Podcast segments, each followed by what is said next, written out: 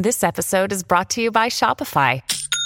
Forget the frustration of picking commerce platforms when you switch your business to Shopify, the global commerce platform that supercharges your selling wherever you sell. With Shopify, you'll harness the same intuitive features, trusted apps, and powerful analytics used by the world's leading brands. Sign up today for your $1 per month trial period at shopify.com slash tech, all lowercase. That's shopify.com slash tech. This episode is brought to you by Saks.com. At Saks.com, it's easy to find your new vibe. Dive into the Western trend with gold cowboy boots from Staud, or go full 90s throwback with platforms from Prada. You can shop for everything on your agenda, whether it's a breezy Zimmermann dress for a garden party or a bright Chloe blazer for brunch. Find inspiration for your new vibe every day at Saks.com. Hello, everybody. This is Marshall Poe. I'm the editor of the New Books Network. NBN listeners like to read books and buy them. So we thought we'd tell you that right now, our friends at Princeton University Press are having a remarkable site wide sale. You can get 50% off books, including ebooks and audiobooks, with the code 50, F I F T Y, at checkout until May 31. You can save some real money on Princeton University Press books. I encourage you to go there and check it out. Welcome to the New Books Network. Hi, welcome to the New Books Network. You're listening to the Library Science Channel. My name is Hillel Yadin, um, and I am here with Diana Kamin. Am I pronouncing that correctly? Yes, thank you. Author of Picture Work How Libraries, Museums, and Stock Agencies Launched a New Image Economy. Um, do you want to give us a little bit of background about yourself and about your book? Sure. Um, maybe I'll start with the book. So, Picture Work is you know, broadly motivated by um, the desire to historicize the work of making images available to the public. So, the method uh, for that was to look at three case specific case studies. I looked at the New York Public Library, the Museum of Modern Art, and an early stock photography agency called H. Armstrong Roberts, Inc. Um, and it was, you know, I did this through archival research supplemented with some contemporary interviews. And broadly across those case studies, what, what I found, what um, the book covers is um, first the interest that libraries had in organizing pictures for broad public use. And that's pictures decontextualized from books or magazines that they originally appeared in, uh, pictures outside of art or print collections. Uh, that kind of um, organization for broad public use is a role we have largely now delegated to corporate platforms like Google or user generated platforms like Flickr. So I was interested in this alternative library model of picture organization um, centered in, in one collection at the New York Public Library, the Picture Collection. And then in the museum context, I was interested in the centrality of printing and circulating pictures at the Museum of Modern Art since their founding including a history of circulating exhibitions of reproductions, running a slide rental library, selling facsimiles of European paintings to the American Midwest, uh, while at the same time, you know, developing a art historical framework for um, describing photography as a fine art, ascribing aura to the photographic print, and the um, quote the straight photographer, the style of photography that they championed. And then in the stock photography context, I was interested in the presence of these very postmodern ideas about the uh, construction of ambiguous scenes that could be anchored to a variety of contexts, that could be sold over and over by a stock photography um, entrepreneur, pioneer uh, in the 1920s. So it's this early embrace of like semiotic promiscuity of modern visual culture and the sort of material and technological uh, supports he he developed in order to build an international business uh, to circulate these images using this paper database uh, to track his thousands and thousands of images. Uh, so that's the book, and then I can give a little background about myself as well. Um, I guess the relevant aspects of my own background, because I was, you know, the the instinct to look at professional contexts is that I, uh, before grad school, I worked for the permanent collection curator Dana Miller at the Whitney Museum of American Art. And um, while I was there, I was really fascinated by conversations, which I could later you know, once I got to grad school, be able to describe as ontological conversations about artwork in which multiple like different departments different kinds of expert groups would be negotiating terms and concepts um, so for example and i can talk feel like i can talk about this because there was this great new yorker article by ben lerner about this committee there was a committee called the replication advisory committee and you had legal people and art preparators and of course the rights and reproduction department as well as curators and conservators making decisions about like whether the process of replacing parts, migrating artwork to new media, creating replicas or exhibition copy, copies, or deciding not to replicate. Or as another example, you know, working with a web design company, you know, creating an online collection database. Often in these rooms, there would be these clashes of different expert groups with different knowledge frameworks um, for thinking about the artwork or the image production. And so I went into grad school really interested in in describing the sort of knowledge systems that are represented by people who work with pictures. I think it's it's the curators, the critics, the artists who's um, vision and understanding is often negotiated in, in discourse and in, in, theoretical discourse, um, while of course in these you know uh, departments in the museum we would call it like ser- the service departments have their own negotiations and and obviously as an archivist, you know, uh, dense theoretical discussions around around practice. So um, I want to kind of synthesize that like that variety of different roles as picture workers, and that that was the like focus of the initial research, and then it, at, grad school turned into um, my dissertation, and then was revised into a book. Great. Thank you. For listeners, I will link that Ben Lerner article in the episode notes so you can take a look at that. Um, and that actually, before we get into our official questions, that does uh, remind me of a phrase that comes up multiple times in your book, which is iterative ontologies. Um, so, you know, you kind of saw it firsthand, but how do you think that that idea fits in broadly to this history you have of image circulation? Yeah, so iterative ontologies um, is a term that I'm borrowing, you know, probably bastardizing both from computer science, in which it's the process of, you know, uh, deriving a schema, a set of schema, a set of descriptors from incorporating, like resolving differences between multiple different sets of schema. And then there's a um, STS scholar, Annemarie Mol, who has um, described, who's used this concept to describe um, more the the type of process I was uh, referring to, I think, with the idea of different expert groups coming into a room with different ontological descriptors for a phenomena and uh, the ways in which those differences between like ontological understandings of a particular phenomena she was looking in, in medical uh, environments how those get resolved.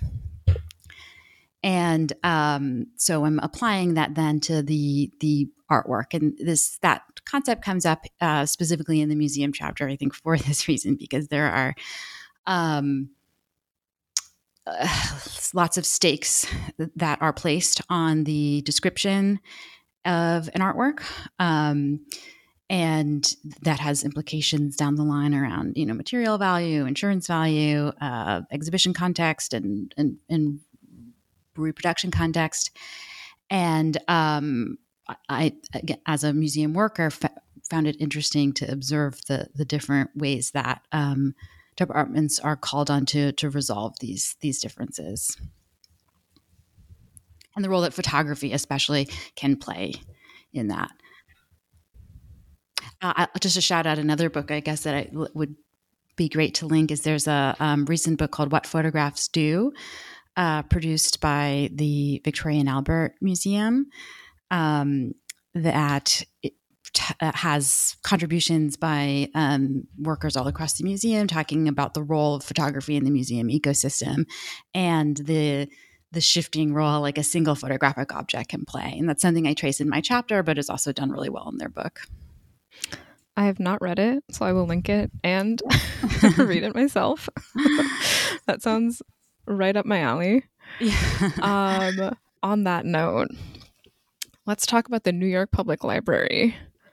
Um, so the kind of one of the core workers in your study of the NYPL is Romana Javitz, who was the first.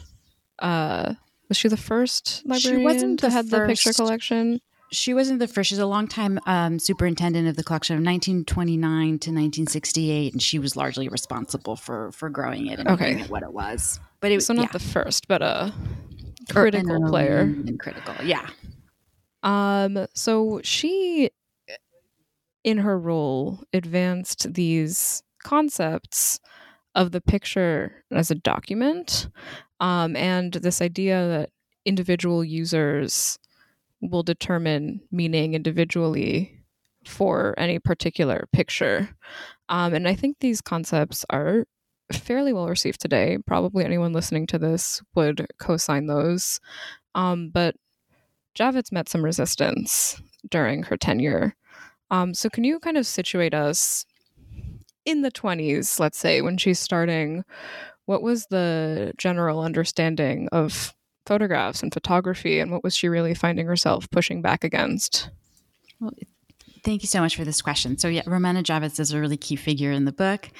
Um, and as you say, she was the critical figure in developing this picture collection at the New York Public Library, which, to be clear, is a kind of unusual collection. If if you haven't um, visited, it's a um, library collection in which pictures are clipped.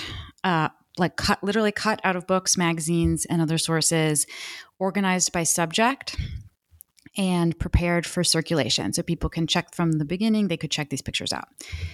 And um, the phrase pictures of documents, um, I, I love this phrase and I, I love the way you say she advanced this concept because she she used this phrase so much um, all like she used it all the time and she used it in order to make arguments uh, it's in her lectures, her annual reports, her memos to N- the NYPL director, her talks to staff.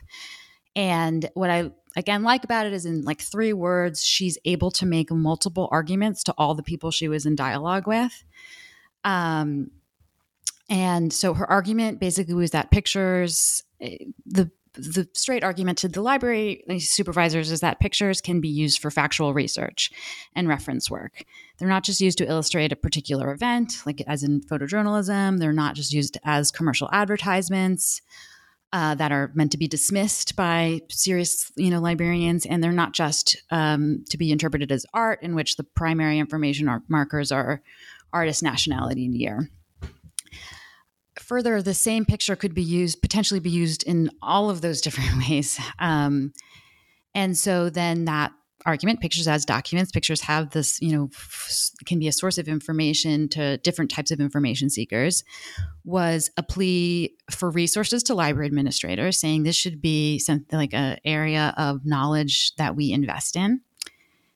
Um, an argument that pictures belong in libraries organized by subject. It was also a claim to documentalists around the world the sort of emerging work in um, librarianship around organizing information an argument to them that pictures are information, and also an argument to the art world that they could not claim interpretive authority over art and art reproductions. And I would say, I mean, the fact that she was making these different arguments about pictures or photography at that time like indicate already that there wasn't really a quote general understanding of photography like since the you know invention of photography claims about its use and purpose have been like diverse and fraught. Um, so at that time in the 20s there are you know commercial photographers pleading with you know advertisers that photography can be really great to be used in advertisements showing that it wasn't already thought of that way. And you also have um, photographers in the art world arguing with each other about the proper sort of deployment of the camera. Should it be, you know, the pictorialist versus the the um, straight photographers? Um, so there's already negotiated discussions around it. I think her intervention is it's um, librarians have a role to play in not claiming authority over any type of interpretation of the image, but rather in making organizing and making images available to to a wide public for these all these diverse uses. And we will be getting more into the art world and the advertising world shortly. Um, so I'll start with this question specifically about the New York Public Library. Um, but uh, during the time that you cover, the New York Public Library certainly underwent major shifts. Um, and there were these cultural shifts that you argue um, the NYPL impacted, supported. Um, so, before we kind of talk about the role of circulating photographs in these cultural shifts, can you just give us an overview of what those shifts were broadly?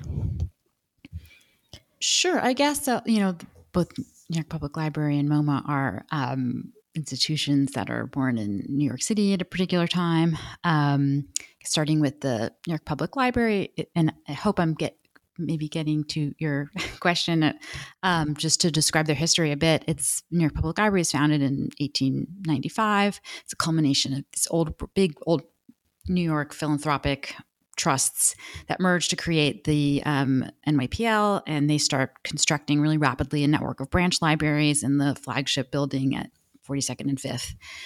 And it maybe now then is a good time to discuss that distinction between um, like branch and circulation departments versus uh, reference libraries that you know c- contemporary new yorkers or visitors to new york will associate like it's a different thing to walk into the the marble building at 42nd street than your local branch library around the corner.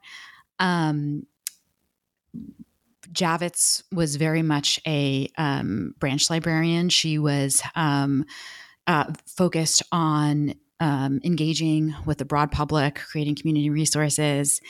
And um, there's, a, you know, Phyllis Dain has a classic history of the New York Public Library, and she traces how um, the work that uh, branch librarians did in the, you know, the time period in which Javitz is um, trained to um, integrate, to do outreach and accessibility work with the influx of new immigrant communities in New York City at that time. Uh, something that was important to Javitz. Uh, she wanted people to, like, accessibility was really important to her. She wanted um, people to be able to make requests for pictures through drawings if they weren't comfortable with English. She wanted the public to be able to directly browse in the stacks. She wanted subject terms to be as close to spoken language as possible. Um, so there's this there's both the waves of um, new immigrant groups and negotiation around american identity um, eh, but also the emergence of art advertising theater and design communities centered in new york city. So both nypl eh, the picture collection especially and um, moma end up being essential resources for those professional communities. So for moma moma is founded in 1929 also you know collaboration collaborative effort between the you know three big New York City philanthropic families. And they tap a young art historian named Alfred Barr to be the first director. A lot of ink has been spilled on Barr and his role in founding MoMA and setting the mission of kind of codifying and, um, you know, lecturing on and and publicizing a sort of emerging canon of, of modern art. Um, but I, you know, in the book, I focus specifically on his work with reproductions and and how he worked with them, what he said about them. Um, he I might be getting a little off topic, but thinking about reproductions and the role in the museum, he yeah, he worked as a grad student with the medievalist Charles Rufus Morey on the Index of Medieval Art, which had Barr um, shuffling index cards of, of reproductions. He he had to cultivate his own collection of reproductions for teaching purposes, and he worked hard to import reproductions from Europe. And then this gets back to the museum. Once he founds MoMA, he puts a lot of focus and resources on um, uh, building the museum's collection of reproductions for different purposes. So um, he was a champion of their circulating exhibition department, which was a department that put together didactic shows on modern art that circulated the country, like to university galleries and schools, but also to shopping malls, department stores. Uh, the goal was really to educate the American public about European modern art. Later, as they kind of they play a key role in arguing that you know America has taken up the mantle of of the vanguard of of, of modern art. Um, but in, at this time, it was about teaching, educating the American public on European modern art. Um, so MoMA also um, built up a, a, library of reproductions that they licensed out uh, to, to scholars and publishers, um, which helped to build and you know reproduce the canon of, of modern art that MoMA was advocating for. And um, but they also fielded reproduction requests from some of the same users of the New York Public Library picture collection, from designers or advertisers who were looking for illustrations. Um, and so that, you know, the work of building reproductions was about you know funneling images from MoMA's collection into a network of publications. So while we're on the topic of MoMA, you know that's sort of the external circulating exhibit and the sales reproductions and all of these things. I was really interested in your section on Soichi Sunami and the sort of internal labor of photography. So, would you mind speaking briefly to his role at MoMA? Yeah. Um, he was a photographer. I don't think he was ever officially on staff, but he was a the photographer who shot MoMA's collection and um, uh, exhibition photography. Like shoot, they didn't shoot every angle of every exhibition, but for the exhibitions that were photographed, for the first, um, I don't have the numbers in front of me, but you know, decade or or two, um, they were exclusively shot by Soichi Sunami, who is a um, photographer with his own practice. He has these beautiful photos of um, modern dancers. Um, but this was a this was a job. It was a, a documentation job um, that, and he was good at it. Um, and uh, he printed the photos in black and white in his home studio. Uh, I mean, he was also an incredibly talented photographer, and he's getting more attention now as a photographer in his own right. Um, but at the same time, MoMA does not own any images by Sunami as a photographer in their collection, even as their you know collection record files are are filled with um, photos, not just photos that he took, like slides or reproductions, uh, but actual prints that were printed by him by hand in in his studio, um, and that you know was one way to explore this distinction. Then with the the way that the museum ecosystem kind of bestows uh, value and authorship onto certain kinds of objects. Um, so there's this you know, in in an old uh, photography collection book. So before you have an online database, they had their uh, images of the collection organized in these um, uh, bound books, and there are page a page with a print, a Sunami print, and you can tell it by the S number on the the negative number of a photo originally taken by Eugene Atget, but printed posthumously by Berenice Abbott. That is then the photograph is photographed by Soichi Sunami, and that's what is in this book. Um, but the you know the the author you know, emblazoned on it is is Atget, and um, kind of exploring then the different values on what like straight photography meant, which was meant to be this sort of like um, skilled.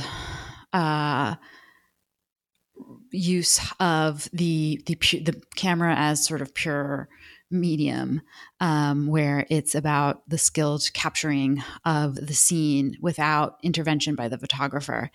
Um, and uh, yeah the then how that is is valued and promoted by MoMA as um, fine, making photography a fine art that's a, a, a art the genre that should be collected and um, paid attention to and exhibited, um, and then the use of photography in its own ecosystem without ascribing that same kind of value. I guess maybe that's where, how the Soichi Sunami plays in. But I think he's a really interesting figure, and there's like a printed um, book, and not book. It's like a t- typed type manuscript of his uh, biography that's in MoMA's library and cool. that was where also I got add a lot of, to the episode notes. Yeah.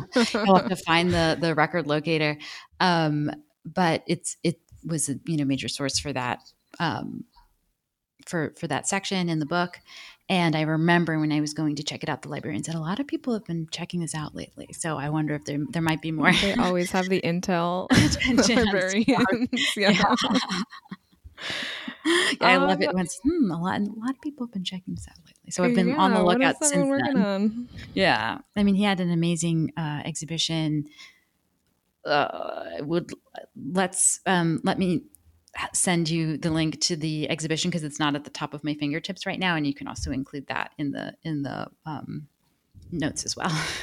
Great, thank you. This episode is brought to you by Saks.com. At Saks.com, it's easy to find your new vibe. Dive into the Western trend with gold cowboy boots from Staud, or go full 90s throwback with platforms from Prada. You can shop for everything on your agenda, whether it's a breezy Zimmermann dress for a garden party or a bright Chloe blazer for brunch. Find inspiration for your new vibe every day at Saks.com. Um, so I do think that this idea of straight photography in contrast to art photography, all sorts of kinds of photography, um, really comes up quite a bit in your chapter on stock photography, which I thought was really, I thought the way that you complicated the idea, uh, the role of stock photography was really interesting. Um, so you did you did give a bit of an overview of the chapter earlier, but is there anything you want to add um, before we kind of get into the questions about your findings about stock photography and its circulation and how people were understanding it?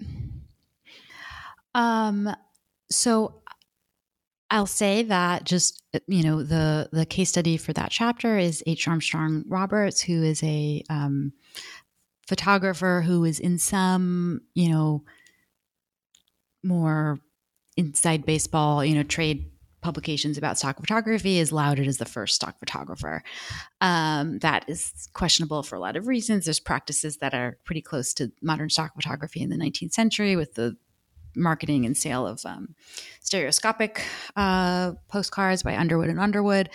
Um, but one of the things that um, H. Armstrong Roberts did was um, both in his marketing, one of his innovations was in his marketing, and um, the way he marketed his collection as libraries of stories, of ready made illustrations. Um, early use of these sort of gridded catalog pages, marketing catalog pages that he used as a sales technique that represented um, the image as a um, product the same way you know Sears catalogs might have represented their their home goods as products. And um, he constructed a um, a home studio that was very influenced by you know features of um, film studios that he had some familiarity with. Um, glass ceiling, rolling casters, rolling lights and would organize shoots around basically producing as many different configurations of, of stories as he could with the you know whoever the models were uh, the scenery and props that were available at that moment just you know p- pumping out different sort of scenes in order to try to tell a what he imagines you know telling a story in one in one um, image story of you know a g- grandmother cooking pie with her grandchildren, d- domestic scenes, um, scenes of conflict, scenes of romance, uh, and marketing them alongside his nature and other kinds of scenes as this like promising this just availability of pictures. From his earliest marketing, there's um, a reference to um, the like the availability of any kind of picture you can imagine. He will be able to provide. Um, and uh, if you look up now, H. Armstrong Roberts, you'll probably get a lot of um, hits of these like quirky, uh, old fashioned looking stock photographs that are kind of in style because it's it's in like I was I cite the use of them in the New York Times or New York Magazine. It's kind of these winky, um, old timey, very performative, staged uh, images of interactions between people, or, or, silly scenes like a a baby sitting in a leather armchair on the holding a rotary telephone. Um, it's kind of an absurdity uh, to some of the constructed scenes that was born from this just you know voracious desire to create a, a, picture for every for every buyer. And not only that a picture that could be sold again and again. And that was also part of his early marketing the way he described his business the way he was reported on in in photography um, trade magazines at that time as um, someone who has discovered a way to um, shoot and market photos that can be sold again and again and again, taking advantage of this licensing model for um, for photography.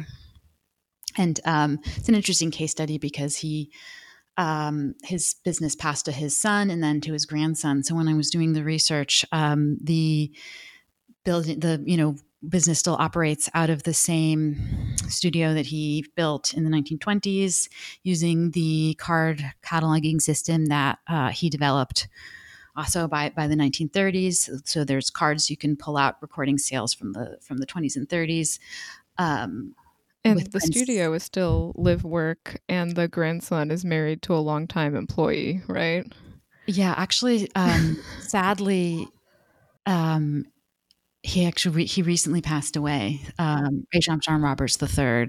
So um yeah, I'm in touch with with his widow and um yeah, it's it's it's really sad and, and poignant to think about the the life of that business and how long like how he was able to to maintain it and and bring his grandfather's you know business and collection of, of photos in, into the 21st century going through like so many technological changes that i guess we'll we'll talk about later. But um um yeah if you if you google h. Armstrong roberts you'll see a, a lot of examples of these kinds of silly photos um, but I try not to. I mean, there are great. I think there's great illustrations, especially some of the old catalogs um, in the book. But I try not. I uh, try to also think take it as a like serious um, theoretical contribution, I guess, to image culture, because these are, if anything, the stock photographs are the images that I talk about how MoMA trains the public in ways to think about modern art, or the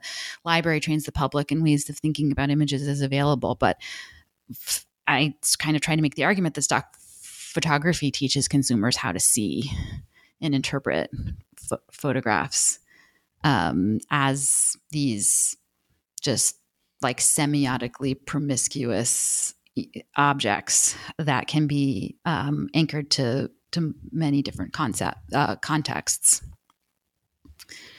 So, first of all, I would like to say I'm very sorry to hear about Armstrong III. Um, who really does come through in the book. If any listeners read it when it comes out, he's definitely a a, a real distinct voice. Um, yeah, I probably quote him a lot because he spoke really. So I mean, th- throughout, I also try to you know Javitz like the I think the words of picture workers. Um, I talked at the beginning about wanting to bring in those like knowledge systems and philosophies of the image in in people's own words. And um, Javitz was an amazing writer, and and I bring a lot of her words into it. But also Bob Roberts um, was a very thoughtful speaker about this history and um, his his his father's and his grandfather's approach to photography. Yeah.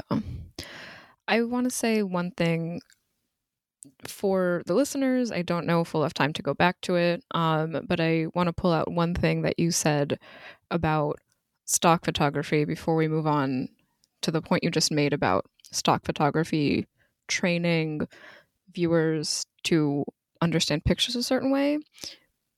Before we get back into that, um, I just want to note one thing that comes up throughout the book that is really interesting is this idea that you brought up again with these photographs this idea of the quantity. You kind of write about it as the aesthetic of quantity. I think you um, quote Javitz calling it her her collection a monstrous quantity. There's something about um, the scale of these collections that is impacting how people are using them. And if we have time, if you want to go back and say something about that, we can. But I do I do think what you ended on about the the way people are understanding the stock photographs is really interesting. Um, and I one of the quotes that stood out to me from that chapter is you write what makes stock photography distinct is the way it allegorizes the process of seeing machinically um, so, can you talk a little bit about this idea of allegory in the stock photograph? Yeah, and I think that that idea of seeing machinically will relate back to scale.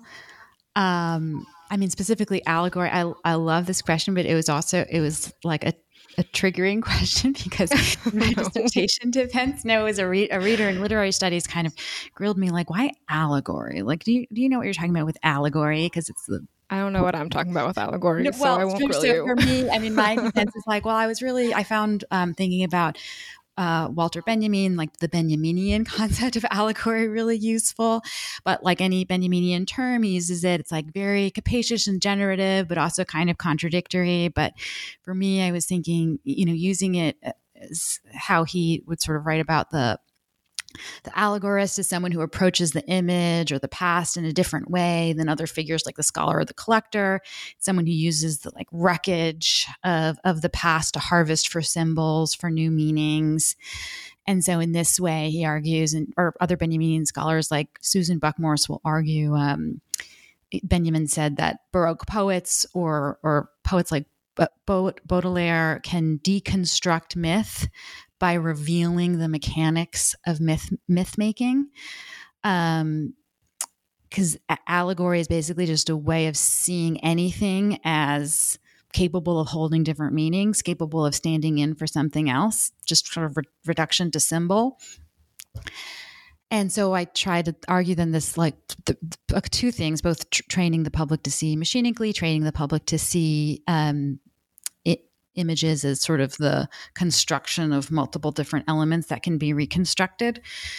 Um, but also as like like of meaning visual meaning as fungible arbitrary and flexible. So even as um, stock might reflect and reinforce totalizing narratives or like in semiotics the idea of myth about race class and gender at the same time, there also might be this detonation from within, um, in that they they teach the viewer that that meaning is kind of arbitrary and flexible.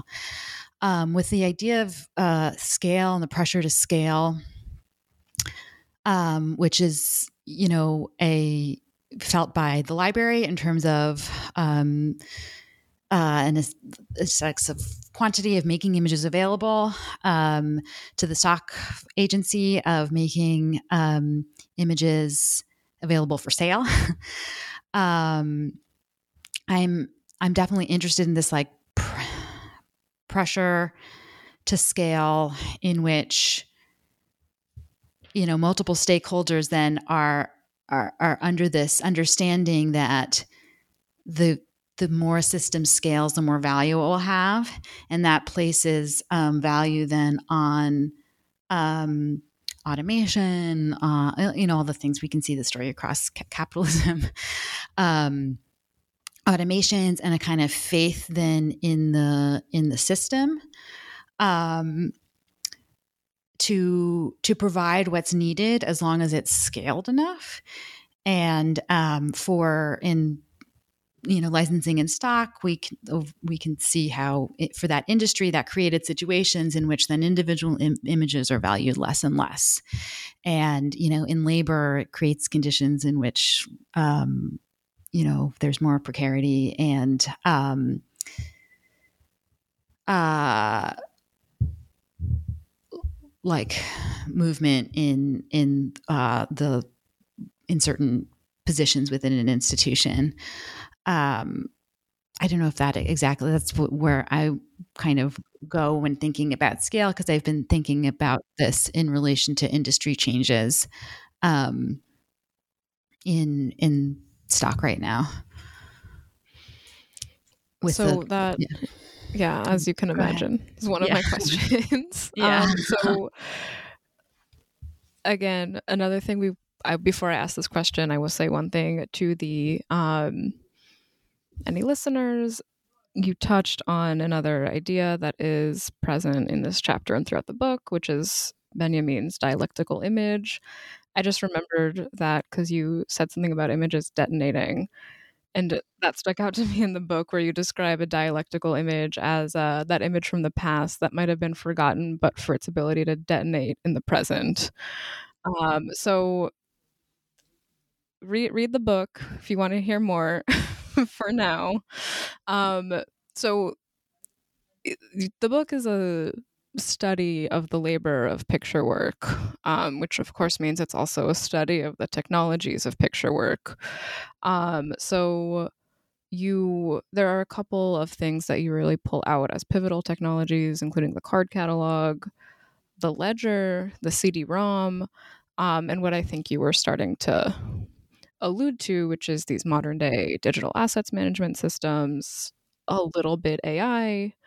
Um, so I, I I hesitate to ask people for predictions. That's not it's not exactly um, what I think the the goal is here, but maybe if you could sort of situate these technologies the digital technologies really and the impact we're seeing on the laborers, on the consumers of images within this technological history. Yeah. I mean, yeah, so my my vantage point is like always as more uh, as a historian um and these are huge questions and they're obviously you know the trans how ai and different these different new technologies are going to transform visual culture um but just i guess to go back to that question of the the how the technologies in the book um, shaped labor. So, not to be like technologically determinist, uh, but media history and the history of social history of technology scholars have pointed out the ways in which technologies and the ways they're adapted to existing workplaces will end up shaping labor practices and systems of value. We can understand that at least as an exchange. So, like other recent books that cover this is Craig Robertson's book on um, the filing cabinet, how the introduction of the filing cabinet into the office changed the perception of the work of filing from a more masculine, like expert position to a feminized, undervalued position in which the expertise of filing is now delegated to the technology and other scholars have shown how technology can shape patterns of thinking. So Markus Krajewski's study of the card catalog shows the ways in which, you know, processes like cross-referencing that's allowed by index cards shapes like the output of writers who use these systems. Um, at H. Armstrong Roberts, index cards were used to track popularity of images, the stacks of sold images that were tracked on these cards would move from desk to desk and prompt Roberts to jot down new ideas on his own cards of new ideas that go into a box of cards of new ideas. Um, it promotes that kind of both the like production of more and more of these cards and ideas, but also the idea that you can recombine and like create images through this just shuffling of cards.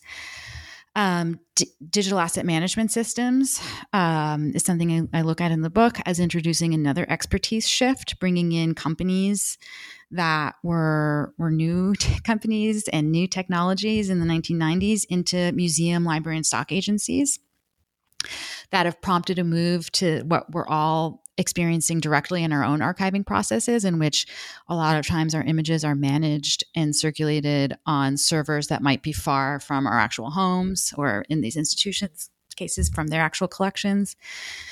So I think there's a way in which that idea I talked about earlier, in which the deference to a system or the focus on scale can discourage like the, the slower work of curation, the, the slower work of face to face negotiations as an archivist. Um, you know, if people can access your collections online, you lose some of that that little aside about, huh, a lot of people have been checking out this Soichi Sunami yeah, it's a big, typescript recently. A big problem that I grapple with. Mm-hmm. Um, yeah, I mean, so practically, then it also discourages that like the value of institutional knowledge and the value of history or staying at an institution, building your career at an institution. Because if like tech is produced by the and an organization is produced by outside companies, it's the knowledge of the tech or the program that's valued, and it's now portable. Um, so yeah, in terms of AI, which you know comes into the book in in the revising process, and and because again it's more of a historical look, is um, more more speculative in terms of how the idea of like type in a a description and it will spit out an image is is foretold by H. Armstrong Roberts shuffling of cards, but um, it like in terms of labor, so many industries are bracing for these this reorganization of labor patterns and expertise, and well, again, probably in terms of forecast, it's not like wild to say that we'll probably see what we see across industries under capitalism. Um, Seems like a sound prediction. Casual, casualization and, and precarity. yeah, I mean, I, and I, uh, I feel like I'm talking so much about the book, and I'm valuing so much your your the the thoughtfulness of of these questions. But I would love to hear from you. Yeah, you were like intimating, like, yeah, this is a huge problem with the kind of shifting that that work of interacting with the collection off site. What what's that experience from your perspective? so there are a couple I have I have presented on this. Um, I'll do this very quickly because I do have two more questions for you. But there are there are there are problems on a couple of levels. One is just sort of very logistically we as an archive need to prove that people are using our collections to get funding and it helps if we can say X, Y, and Z were produced from our collections. Um, and we have uh, our digitized collections. We really we can figure out how many people clicked into a PDF. Um, and that gives us really no useful information. Uh, you know, no funder is only interested in uh, this this many people clicked into our digital collections in a year. So we're losing a lot of that. Um, we are also, I uh, these systems are often very difficult for our patrons to use. Um, they're not super intuitive. This is something that is something that I do a lot of work on with outreach. Is this idea that a library catalog or you know archive space or whatever you're using is not a search engine there is a bit of an art to catalog searching. Um, this idea that data is structured a certain way so that it is findable, but you have to know to find it, uh, is often very new to our researchers. And, you know, once we get them on the phone or on Zoom or on email, we can tell them the gaps. Um, but a lot of people, I just, I can't, I, I have no sense of how many people are not finding what they're looking for in these online systems, not reaching out, and we're never able to say to them, We have it. It's just hard to find if you're not used to this kind of research. We have, I think, for a research library, I, I work with I work with I feel probably a larger proportion of sort of non-academic researchers than a lot of my colleagues. Um, so it is I just I don't want people to miss stuff. but I also would like better numbers um, on a very sort of practical level. And, you know, these the numbers really shape a, a tiny proportion of our archive is actually digitized. And we are I'm, I'm pro digitization. We have a an, international um, user base for lack of a better term. A lot of people are never going to get to New York and look at stuff in the reading room. And I would really rather they have the digital facsimile than nothing. Um, but it's of course incredibly expensive and labor intensive and you know we have to sort of strategically decide what is being digitized how we're promoting things what collections we need to build out better finding aids or portals or anything you know. When we just uh, when we don't know who's actually using what and how they're using it those kinds of calculations become very difficult. Or you know we we'll we'll do them as best as we can and realistically we are they're not they're not ideal as you're talking it's making me think like that i talked about the sort of knowledge systems that are embodied in in people who do this type of labor as if it, eh, like that it's sort of internal to just the the work of those workers with the pictures but it's actually the knowledge systems that develop in mostly be, like because of the dialogue that those that workers have with users. And and that's really a big um, part of this book then is about um, how um, the collection workers think shape these conversations with their users. And in all of the you know interviews i had with um, workers across museum stock and library workers uh, who were you know overseeing these shifts in the 90s talk about that loss and and the the loss of um, knowledge that it, it can represent that is formed in the in the interactions with users. And and it's really hard to outsource that or try to imagine or design a, a web page that will or a keyword or a you know database that will stand in for it. And it, it ends up outsourcing a lot of that labor of teaching like oneself to the user um, in ways that discourage actually finding stuff. And um, and it ends up devaluing uh, the the labor of collection workers as well. So it's that's the the challenge, I guess, of finding of um, create like preserving the the advances in accessibility and uh, addressing the losses in interaction between between people. yeah. No, it's a tough balance. Mm-hmm. And I am certainly on the side of the gains in accessibility are, you know, offset the loss, but you know, I even I important collections, I'll put a little form in the finding aid that says, you know, let us know if you're using this. We would love to see. Nobody wants to fill out forms. you know, like we're really all of my experiments so far have been um you know, there's a lot of citation trackers, things that have been very helpful in terms of tracking academic work.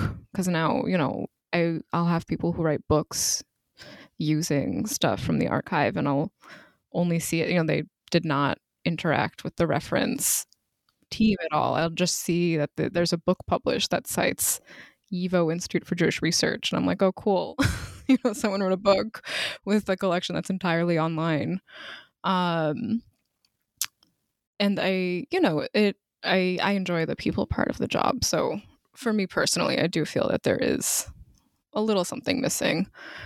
There's but, a call to all researchers to yeah go back to the archives you used, whether you're visited in person or online, and share your Send work. Your archivist an email. Yeah, we want to see them. All right, we are running low on time. Um, we have not gotten to all the questions that I have. So that is um, a, a, signal to our listeners. There's a lot in this book. If you um, are interested in these topics, there's plenty more to unpack. But I have one last question for you. So you write in the book that the media theorist W.J.T. Mitchell's seminal question, What do pictures want? is of primary importance to your study. So I will ask you, what do pictures want? Uh, pictures want global domination. Um, yeah, it's such a great phrase. And, you know, Mitchell's in, intent in his own writing is to introduce ideas about desire and intersubjectivity into looking relationships and import some sort of uh, more anthropological ideas about looking and image making into into visual culture. Um, I hadn't thought about this question in, in, terms of how I would answer it because it it feels more like a rhetorical flourish. But I, I like this question because it made me sit down and think like, what what would I say? I guess um, you know my use of it is more to take for granted that pictures want to be used, they want to be found. And I think that's what um, the the voices that are loudest in this book say. And um, the ability for a picture to be found is often facilitated by a picture worker and so it's it's valuable to if we want to explore the question of what pictures want to to look at the work of um, of picture work and picture workers. Absolutely. So I'll keep it short. Thank and you so much for taking the time. Um, yeah, thank you so much. This was fantastic. Thank you. Thank you for your time and thank you for um, for your really thoughtful attention to this book. And um, this was really gratifying conversation. Thank you.